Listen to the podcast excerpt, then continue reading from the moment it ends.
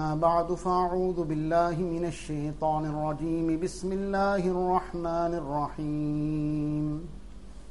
وأمر أهلك بالصلاة واصطبر عليها. لا نسألك رزقا نحن نرزقك والعاقبة للتقوى. وقال النبي صلى الله عليه وسلم إذا مات ابن آدم انقطع عمله إلا من ثلاث إلا من صدقة جارية أو علم ينتفع به أو ولد صالح يدعو له أو كما قال النبي صلى الله عليه وسلم Most respected ulama ikram, brothers and elders. This being a little jalsa of the maktab that is being run here,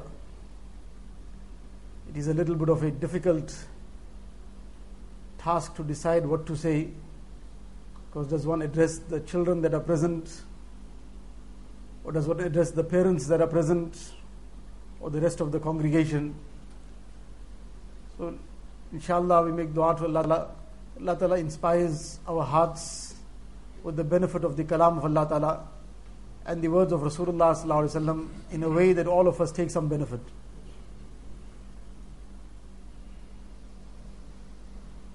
the ayat of the Quran Sharif that was recited, Allah Ta'ala says, وَأْمُرْ أَهْلَكَ بِالصَّلَاةِ وَاسْطَبِرْ عَلَيْهَا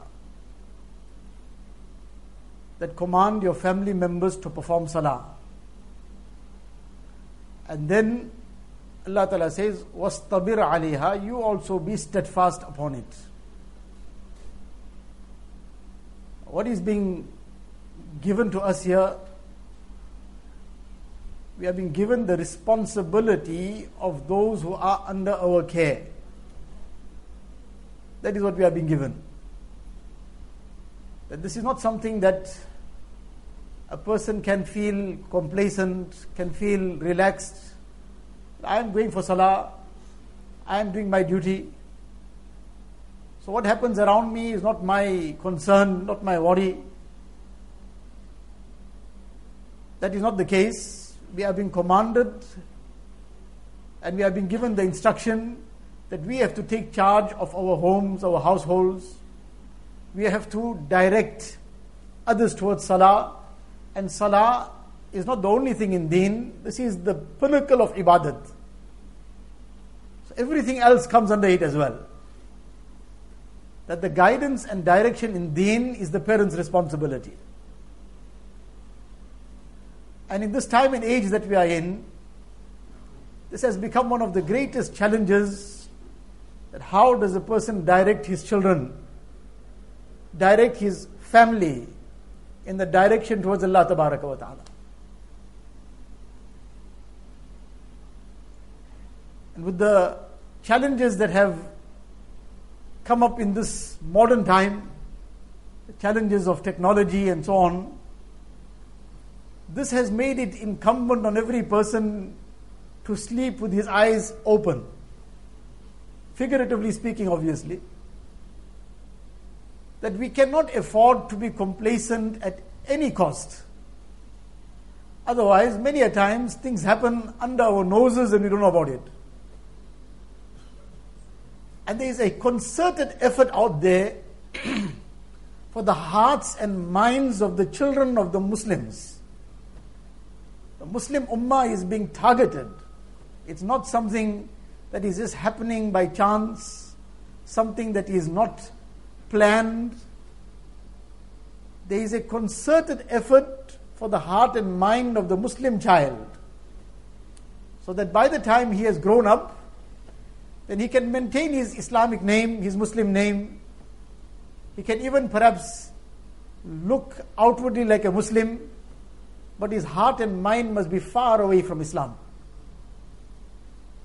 For a long time, the Khilafat had continued and then suddenly a time came in Turkey when the Ottoman Empire was just crumbled and the Khilafat was totally abolished and there was no Khilafat left. This didn't happen in one day. There was a whole process behind it. There were people taken out of Turkey who were the brighter children from good Muslim homes and families. And they were given scholarships and given all the perks and whatever else, and taken away to the Western countries to be educated there. Apparently, just to be educated in terms of becoming whatever. Somebody wants to become some professional, somebody some field, somebody whatever. But that was just the thing to lure them. But then the effort was made to change the heart and mind. The words can remain, but the meaning must be gone. And this was something that Nabi Sallallahu foretold.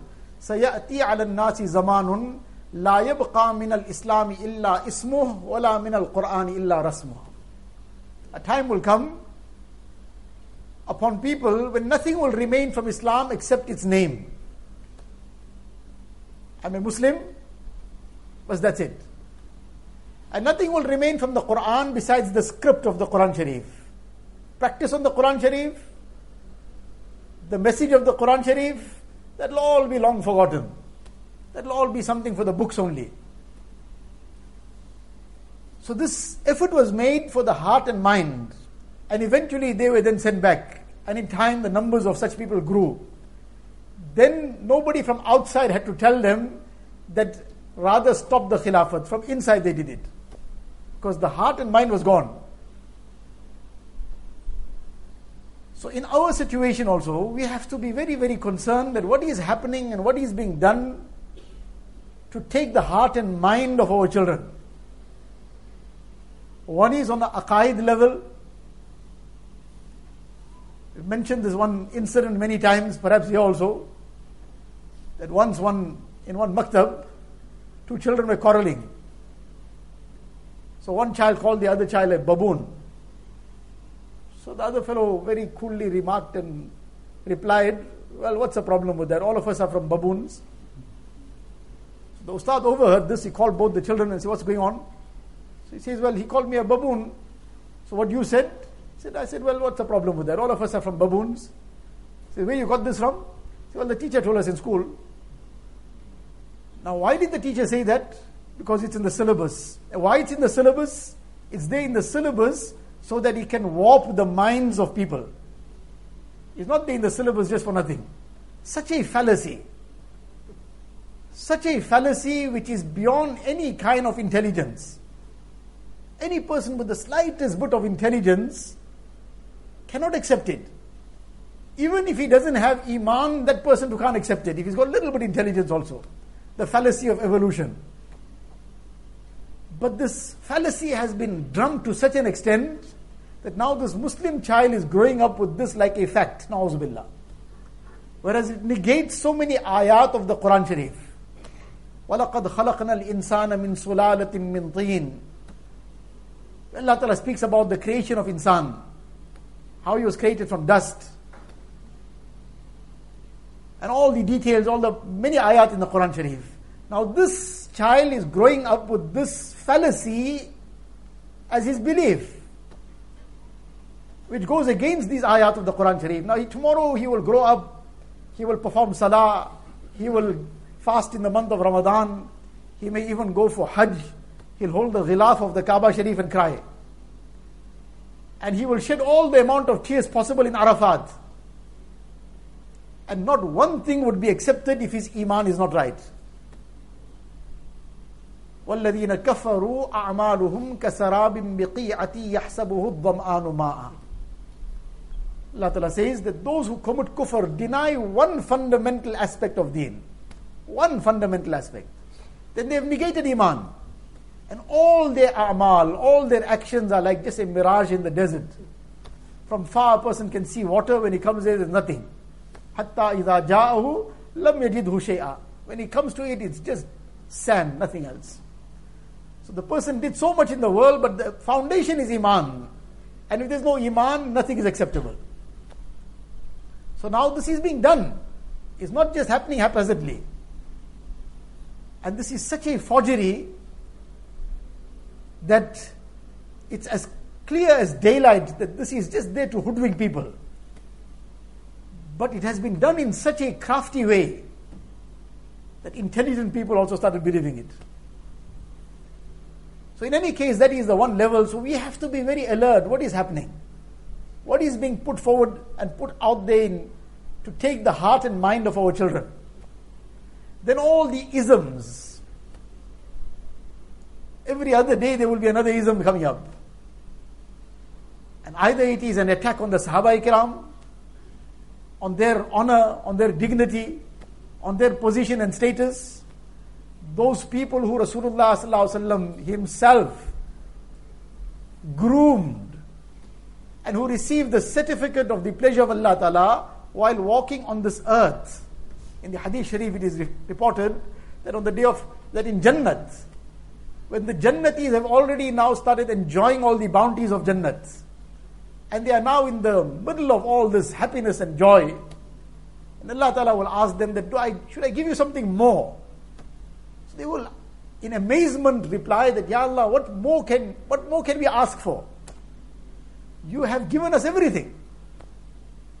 Allah Ta'ala will then say, أُحِلُّ عَلَيْكُمْ رِضْوَانِي فَلَا أَسْخَطُ عَلَيْكُمْ بَعْدَهُ أَبَدًا that I am announcing my eternal pleasure for you. Says, this will be such a ni'mat and such a bounty that the Jannatis would experience that joy on this announcement which they didn't get from any other bounty of Jannat. That bounty which the general person in Jannat will get, the Sahaba Kiram got walking on the earth. Radiallahu anhum waradu an. Allah Ta'ala announced His pleasure for them while they were still walking on the earth.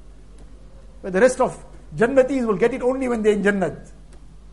And you'll find that this will become, they, these personalities will become the target of people's criticism, of people's slander, of people's lies, of their propaganda. And this will be happening all around us. The Shia propaganda that carries on. And we might think on the surface everything is very fine. But sometimes people get talking to their children by chance on certain things, and the child blurts out some aspects, and then a person realizes what happened everything on the surface often looks very rosy.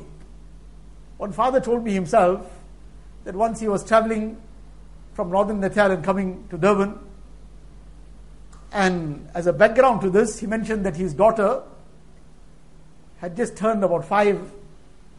So now he was debating should he send her to the nursery school that was the local nursery school, which was a Christian based nursery school.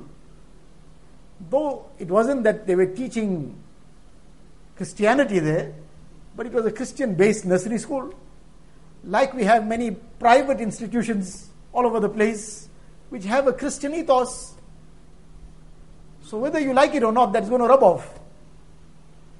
So, any case, he decided after somebody in the family said no and somebody said yes and whatever else, eventually he decided, okay, send her. So she went. Now she went to a nursery school. So she went the first day, and then she went the second day, and the second day when she came home, he heard her just walking around and she's singing Humpty Dumpty. So something clicked in his mind. He said, You know, this is not sounding right. The second day already, and she's already humming away this Humpty Dumpty and so on. So he took her out of school. Five year old child, he said, We'll sort something out, don't worry. Homeschooling, whatever the case is. So that came and went. And some months later, now he's traveling from northern Natal and coming to Durban. And on the way, after he mentioned this incident, I happened to once pass and I also noticed this place. There's a big sign they call Jesus Factory. Now, as he's driving down, his family is in the car with him. And then he looks at this on the side and he says he never noticed it before that also, how many times he drove past. So as he passed there and he saw this board, so in a sort of light-hearted way, he said, look at what these people are doing now. Now they even trying to make Jesus in this factory.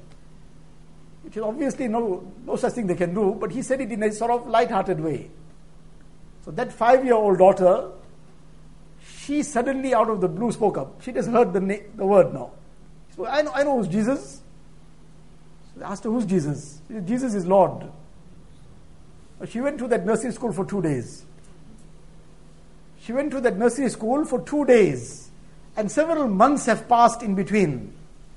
and in the two days only something was planted. She doesn't know what she's saying, but something was planted. And she is replaying what was planted without knowing what she's doing. But she was replaying what was planted. Something was taped, and she is now pressing the replay button. And Allah forbid that when our children are in such institutions for year in and year out, then what happens to that heart? What, what gets taped on it? What not gets recorded on it? And later in life, what not plays out? And such a heart and mind becomes the very fertile ground for all the batil aqaid and all the fitnas. So this is not something that just happens by the way. All this happens, there's an effort being made to grab the heart and minds of our children. So on the aqaid level, we have to be very, very conscious. Whether it is the attack on the dignity and on the honor of the Sahaba Ikram, then we have to educate our children. Who are the Sahaba Ikram? If we are having the talim regularly in our homes, they'll know who the Sahaba Ikram are. They will know what these personalities did for deen. And that today, if deen is alive, it is because they watered the garden of deen with their blood. And we are eating the fruit of that sacrifices that they made. So, whether it is on the aqaid level, whether it is in the aspect of the values in life, values a believer has very different values. In terms of the values and the sifat of Iman, what can a person who doesn't have Iman even understand any bit of it? There is no concept of values where there's no Iman. The concept of haya, of modesty, of shame, the concept of honesty, the concept of amanat, the concept of the consciousness of Allah Ta'ala. These things don't exist. Just today, somebody brought up a situation, the youngster of his, he is addicted to some computer games, which linked up through the internet, whatever the case is. And ever since he got hooked onto these computer games, every swear word is on his tongue. And his whole nature has changed. From a passive and docile person, from a person who was very respectable, very uh, all the time respecting everyone, very, very humble. And suddenly his whole nature has changed. And the only thing that has changed in his life is that he got caught up onto these games. And some particular game the person mentioned, I heard for the first time today, something about where to pass through the various levels of the game, you have to become the best thief of the time. And you have to do the worst kind of acts as part of the game to progress. Now, this is the progress that is being planted in the heart of the child. That in life you want to progress, you must do every kind of filth. Every kind of filth you must do in order to move ahead in life, na'uzubillah. And to many of us, well, it's an innocent pastime. Many of us, it's just an innocent pastime, but how innocent? It's making that child an out and out thief. It's making him, and I was shocked when I was told this, that part of, Allah forbid, you have to commit some lewd acts to move on to the next stage. And this is uh, further the person mentioned that this is a very common thing, and even kuffar are writing about the harms of this game now. Let alone a person with iman. So the thing is that we cannot afford to be complacent. We cannot be just passive. That while everything is going well, we don't have to worry about anything. Everything on the surface seems fine. And as far as our dunya is concerned, nothing gets disrupted in our dunya, then everything else is okay. But Allah forbid, if we only worried about our dunya and we didn't worry about our children who are the real investments. That is the real investment. And if we don't concern ourselves with their upbringing and tarbiyat, we don't cry for them at night in front of Allah wa ta'ala. Allah forbid tomorrow they'll make us cry. If we don't cry for them in front of Allah ta'ala and make the effort accordingly as well, Allah forbid they'll make us cry tomorrow. So the real investment, this is a real investment, our children. In the Hadith Sharif, Nabi Islam says, إِذَا مَاتَ بْنُ آدَمْ إِنْ قَطَعَ عَمَلُهُ إِلَّا مِنْ ثَلَاثٍ when a person passes away, everything stops. He can't earn anymore now. His real earnings have stopped. But there are three types of investments that will continue for him. Illa min sadaqatin jariya. The sadaqah jariya, that type of contribution that he made in something, some aspect of deen that has an ongoing benefit. He put up a well somewhere, people are still using the water of the well. Uh, he is gone into his qabr, but the benefit of that continues reaching him. He's contributed towards the masjid, towards the madrasa, towards some other needy, dini cause, and the benefit of that is continuing. Then that too will continue to bring the rewards for him in his qabr. أو علم ينتفع به or the knowledge from wherein benefit is still being derived. He taught somebody deen. He taught somebody one aspect of deen. Teaching somebody deen doesn't mean that he has to now teach somebody maybe the whole Quran, make him hafiz. He taught somebody one aspect of deen. Some, and Alhamdulillah, people are coming into Islam daily. Some person came in new into Islam now The person doesn't know some basics of, he doesn't know how to perform his salah He doesn't know the basics of taharat. Somebody sat him down and explained to him how to make wudu maybe Or what are the certain important aspects in terms of ghusl. That person learned these few basic things. He will live his life. He perhaps will teach his children. He will teach his grandchildren. And we'll continue reaping the benefit of that in our qabr. And the third thing Nabi Islam says, أَوْوَلَدٍ صَالِحٍ يَدْعُو لَهُ That pious child who continues to make dua for that parent. That parent is gone, but that investment is there. That investment continues to reap the profits. Otherwise, Allah forbid, that the whole fight will be behind what has been left behind, not what we can send ahead. There was one incident that happened in India years ago maybe some hundred years ago or more, that one person passed away and he left a huge estate. And now this estate was being divided between the two sons. So now they were only interested in dunya. To do something for their deceased father was of no interest to them. So, in any case, now everything was being divided, and eventually oh, the land was being was divided as well. But right on the border of that land was one tree, huge tree. And now the quarrel started over the tree. So one said that this border must go in that direction where the tree will remain part of my land. The other fellow says that tree will be part of my land.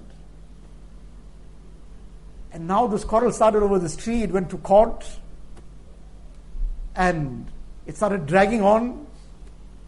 And eventually now the because of the whatever the reasons were that it carried on dragging on, both of them ended up losing all the wealth that they had. Great amount of wealth was spent in fighting this case. Eventually, the judgment came. The judgment came that there is no other solution to this besides chop this tree down and give him half and give him half. That's the end result. So all the wealth went away and the tree went away also and that poor person that's gone in the qabr, if they gave some part of this wealth in sadaqah jariyah for him, he would have been benefiting. So therefore, you got to make your own sadaqah jariyah investments from your, in your own lifetime. Allah knows best what happens later on. So in any case, this is the real investment. That a person invests in that which will benefit him after he's gone into his qabr. Which will benefit him on the day of Qiyamah. And then the children will understand what is the maqam and the what is the position and status of parents if we have passed that on to them. And the real legacy that we can leave for our children is deen. And the real uh, arrangements that we can make for them is that we make ourselves pious. In Surah Al Kahf, the very famous incident of Hazrat Khizr wasalam, Hazrat Musa wasalam joins him on a journey. And the three incidents that took place, there isn't time to go into all the details. But in any case, Musa salam was commanded or inspired to join Hazrat salatu wasalam. Khizr first says, You won't be able to bear what goes on. You cannot understand the wisdom behind certain things that I'm going to do. So you rather don't come. He said, Don't worry, I'll be patient. Take me along. In any case, they go along. Two, three, three incidents take place. The third incident, that they come into a town, they are very hungry, they don't have any food. So now it was the duty of the local people to take care of them, to at least give them one meal, because they are musafir and they don't have any arrangements and provisions. But this locality, the people refused to do anything for them. They refused to entertain them in any way. So, in any case, they finally started leaving. As they are leaving, there is this one wall that is about to collapse. You can just see that this might collapse anytime. It's already leaning. So Khizr Salatu goes and starts repairing that wall. Obviously, nobody's going to pay him anything for it. He just, on his own accord, started repairing it. So Musa salam objected. And he said that why are you now doing this for free? These people were so rude to us. They wouldn't even give us a meal. And now you're doing this for them just free of charge. At least you charge them something. We can buy some food at least. Khizr said, Well, now you go your way, I go my way. Because all this is divine inspiration that I'm getting. You can't understand the wisdom behind it. So, in any case, let me tell you what the secret is behind it also. So then he gives him the secret of it. And he says, وَأَمَّا الْجِدَارُ فَكَانَ لِغُلَامَيْنِ يَتِيمَيْنِ فِي الْمَدِينَةِ That this wall belonged to, this wall was on the land that belonged to two orphans. وَكَانَ تَحْتَهُ كَنْزٌ لَهُمَا and buried under this wall was a treasure, which was buried by their father. Kana tahtahu kanzul lahuma. Now these two orphans and this wall is collapsing. And when it collapses, the treasure is going to get exposed. And they are too young to take charge of it. It's going to get usurped. Before they know what happened, it'll be gone somewhere. So Allah Ta'ala willed that this wall should be repaired and that this treasure of these orphans be protected and safeguarded. And when they are now old enough to be able to take charge of it and take care of it, then Allah Ta'ala will cause it to get exposed again. But in the meantime, Allah Ta'ala sent two of his very special bandas, sent a Nabi of Allah Ta'ala. And Khizr Salatu Salam, according to the preferred view, was not a Nabi but a very pious person and a close person to Allah Ta'ala. Allah Ta'ala sent them to come and repair this wall. Why? Wakana Abu Huma salihah. The Quran says that their father was a pious person. Their father was a pious person. The piety of the father, Allah Ta'ala looked after the wealth of the children. So we want to protect our children, protect our progeny. Every person working from 8 to late, ask him why. He says for the children. He says, but you got enough for the children. He says, not for the grandchildren. But this is the real arrangement. This is the real intizam that a person can make, that he leaves deen. And he infuses deen in those children. Then they will understand what is the value of parents. They will understand what is the meaning of Jannat lying under the feet of the mother. Just for the benefit of many of our children here, and perhaps I mentioned this incident on one occasion previously, Wallahu Alam, something that was really very striking about maybe two years or more ago, one person had been down from Medina Munawara. He's since deceased, he's late, Allah Ta'ala fill his with Noor. So I happened to meet him, and while we were talking, so he was headed for Hajj. It was just the time before Hajj. So in the process, he said, when he's going for Hajj, so the person sitting next to him, a few others were sitting around, he asked him, how many Hajj you performed? So he said, well, at that time it was 42 Hajj or something. So he said, Subhanallah, 42 Hajj? So he said, well, one person asked me also that how come you perform so many Hajj? And then he himself said that I heard, and this is it, that when the call was made to Hajj, Ibrahim والسلام, when he وَأَذِّن فِي النَّاسِ بِالْحَجِّ Allah Ta'ala gave him the command that call people unto Hajj. So every soul in Alam Arwah also heard it. And how many times any soul said Labbaik, so many times go for Hajj. So the person told him in a light-hearted manner, it seemed like your soul never stopped saying Labbaik. 42 Hajj you made? So he said, well, that is it. But I think that there is something else also that is a reason for this. That Allah Ta'ala blessed me with this. He says, what is it? So then he gave some incident of his. And he says he was in a living in a very rural area in Pakistan, very poor family. And he says as he was growing up, in any case, this one aspect which is very much linked to what we are sitting here for today as a jalsa of a madrasa. He says he was very much interested in his uh, schooling studies, not so much interested in learning deen. And he had to travel a little bit of a distance to go to school. And his mother was very much inclined for him to learn the Quran Sharif. But now he was insistent. So, in any case, every morning she would prepare his lunch and whatever else. And then she would give it to him. And he says repeatedly, every now and then, every few days, she would say to me that, Look, I'm doing all this for you. I've prepared this lunch for you. I've prepared your food, whatever else. As a mother, I'll do it and I'll get sawab for it also.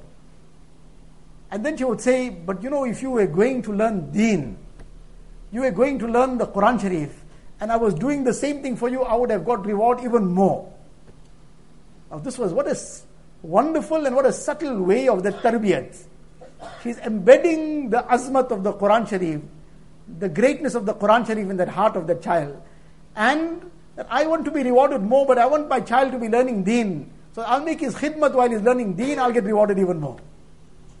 He says, in any case, time passed, and then he also, alhamdulillah, started getting more inclined to deen. But in that time period, his mother became very ill.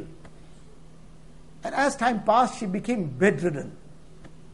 He says, Alhamdulillah, Allah Ta'ala gave me the tawfiq that I remained at her side all the time. And for a lengthy period of time, for more than a year and a half, two years almost, he says, that she was bedridden. And he says, Alhamdulillah, Allah Ta'ala blessed me with the tawfiq that I remained making her khidmat.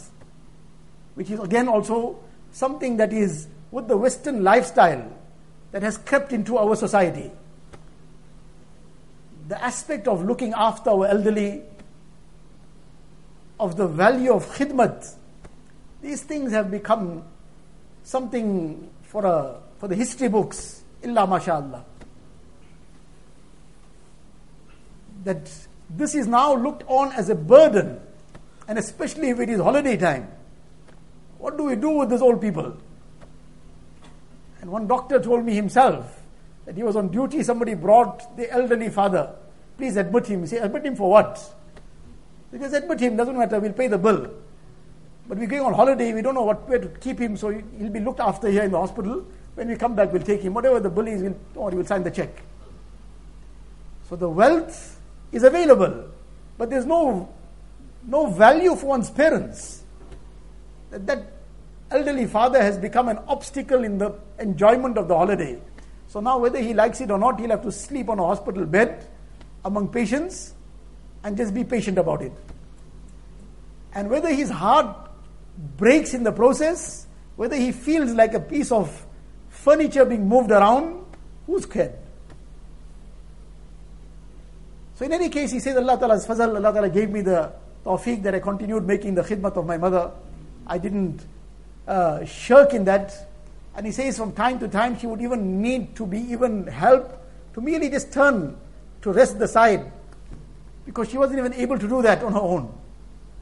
And he says, whenever I would make some khidmat of hers, every now and again, she would give me one dua.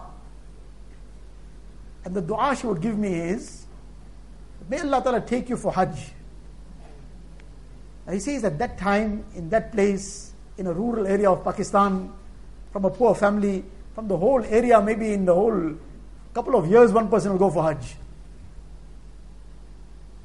And my furthest dreams I couldn't dream about that I will ever get this great opportunity someday. He says, time passed, my mother passed away.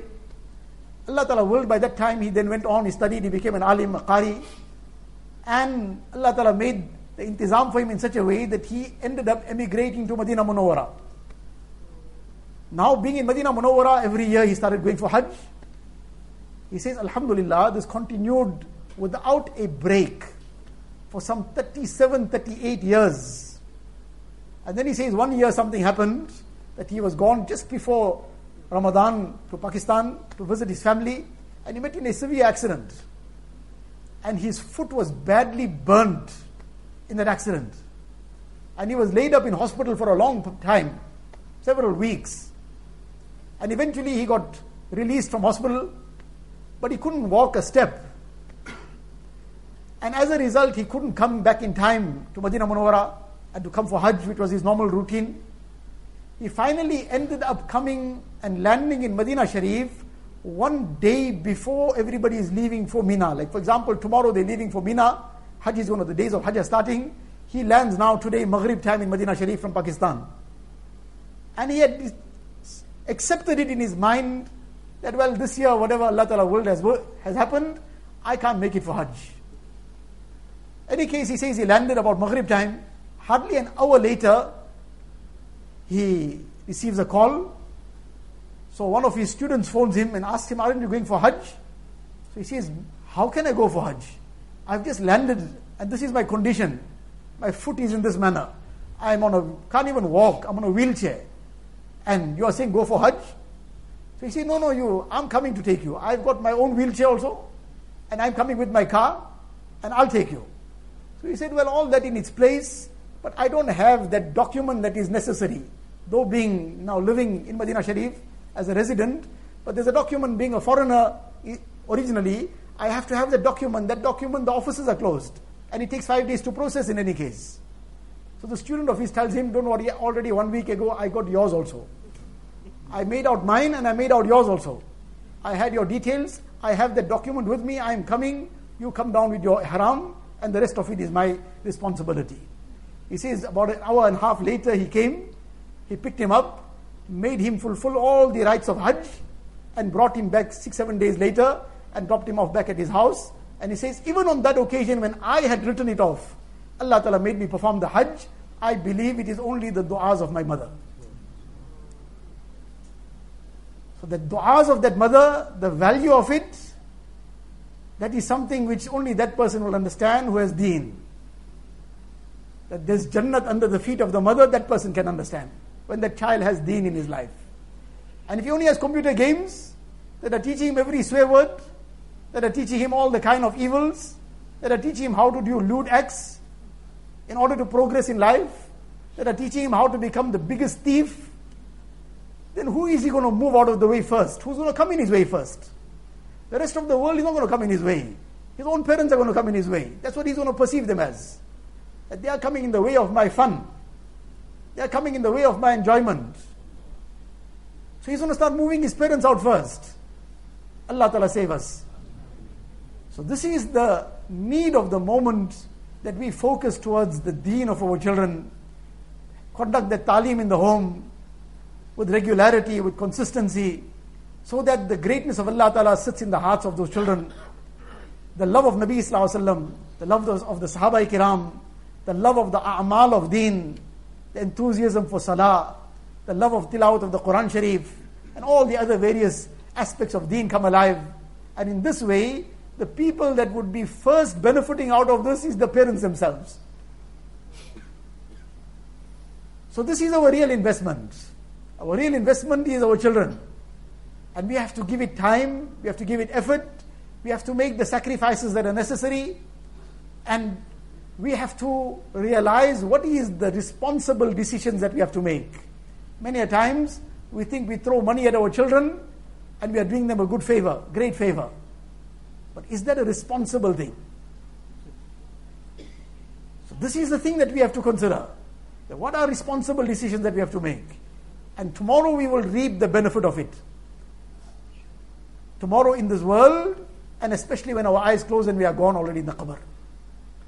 So these madrasas, these little makatib that are functioning, this is something that is the lifeblood of the community. Outwardly, it might seem like something just happening by the way. Some children are going, they're learning something, and they're not learning, and they're coming. But we will only understand that it is the lifeblood of the community when we will see or listen to those who have seen what are the conditions in those countries where Muslims moved on to live, South America and wherever else, and in large numbers, people who came from the lands of Islam. But when this lifeblood was not there in the community, then within one generation, besides their name, they knew nothing. Just in one generation. One alim who's last Fazal doing a great amount of work in some of the countries, he mentioned that one person, when they had one small little jalsa, so one person came, and after that jalsa, he came aside, he took the alim aside. The first time in that land that there was any jalsa of this nature, people never knew what such a thing means. That somebody sits and recites some Quran Sharif maybe. They never heard something like this in their lives. His father took that person aside because his son was also, he read some things. And he said, From today now, I will start coming to the masjid. Because all these days, I was too embarrassed to tell my son, Let's go to the masjid, or let's go anywhere, or tell him anything about deen. Because he'll ask me, and I knew nothing. I didn't know what to tell him. So I was keeping him away also out of embarrassment. And if he asks me something, what am I going to tell him? But now I see he's learned it already. So I'm going to come because he'll teach me. So now I'm not embarrassed anymore. Rather, I'm now eager that I will learn from him now. When that life blood was, when it died off or it never came in that community, in one generation they lost their deen completely. Besides the name of Islam, there was nothing left. So we should not take this for granted. Our children attend these makatib. This is something which is a very, very vital aspect in their lives. This is actually something that we should be giving every support to, not only support in material terms, but support in terms of the actual purpose of the maktab. The purpose is to teach our children deen. And when the deen is going to be taught, it will be taught from two directions. Otherwise, the child is going to be left in a confusion. If he's taught something in madrasa and the opposite at home, the child will wonder now, what do I do? Either he will discount the ustad, the ustad said something but it's not serious, or he'll lose respect for the parent. The ustad says something that's genuine, that's serious. But why is my father not doing it? Why is my mother not doing it? The ustad said that this is haram. He read it out to us from the Hadith Sharif. But why is it happening all around in my house? Either he's going to discount the ustad, then too he lost out. And if he loses respect for his parents, then too he lost out. We will become the reason for the loss of our children. So we have to support the role of the madrasa. That what is being taught in the madrasa, that is being implemented within the four walls of the home. That the father is the one to bring the child along. Now it's salah time. Azan is gone. Now we're moving to the masjid. Then what the child is learning in madrasa, it is being supported from home he will grow up with that in his life. It will not just be theory that exams are over now, the holiday has come, so now the Quran will wait till the 15th of January. If he is going to return to madrasa. No, then the Quran will be part of the child's daily life because the parents will be advising. That the Quran wasn't for madrasa, Quran was for life. Salah wasn't for the sake of madrasa. Salah is for you, for your life. And like that, every aspect of deen wasn't for theory, it wasn't for writing the exam, it was for life. So when this role will be supported by the parents, then we'll find the reality coming through. So may Allah Tabarak wa Ta'ala accept all the efforts that are being made. Allah Ta'ala accept the asatiza, accept the children, accept the parents. Allah Tabarak wa Ta'ala take every child from strength to strength and Allah Ta'ala accept all the efforts and grant us the firmness of Iman. Allah Ta'ala protect us and safeguard us from all the fitnas and all the fasad. Allah Ta'ala keep us with Iman, take us with Iman, and raise us on the day of Qiyamah with Iman. وآخر دعوانا أن الحمد لله رب العالمين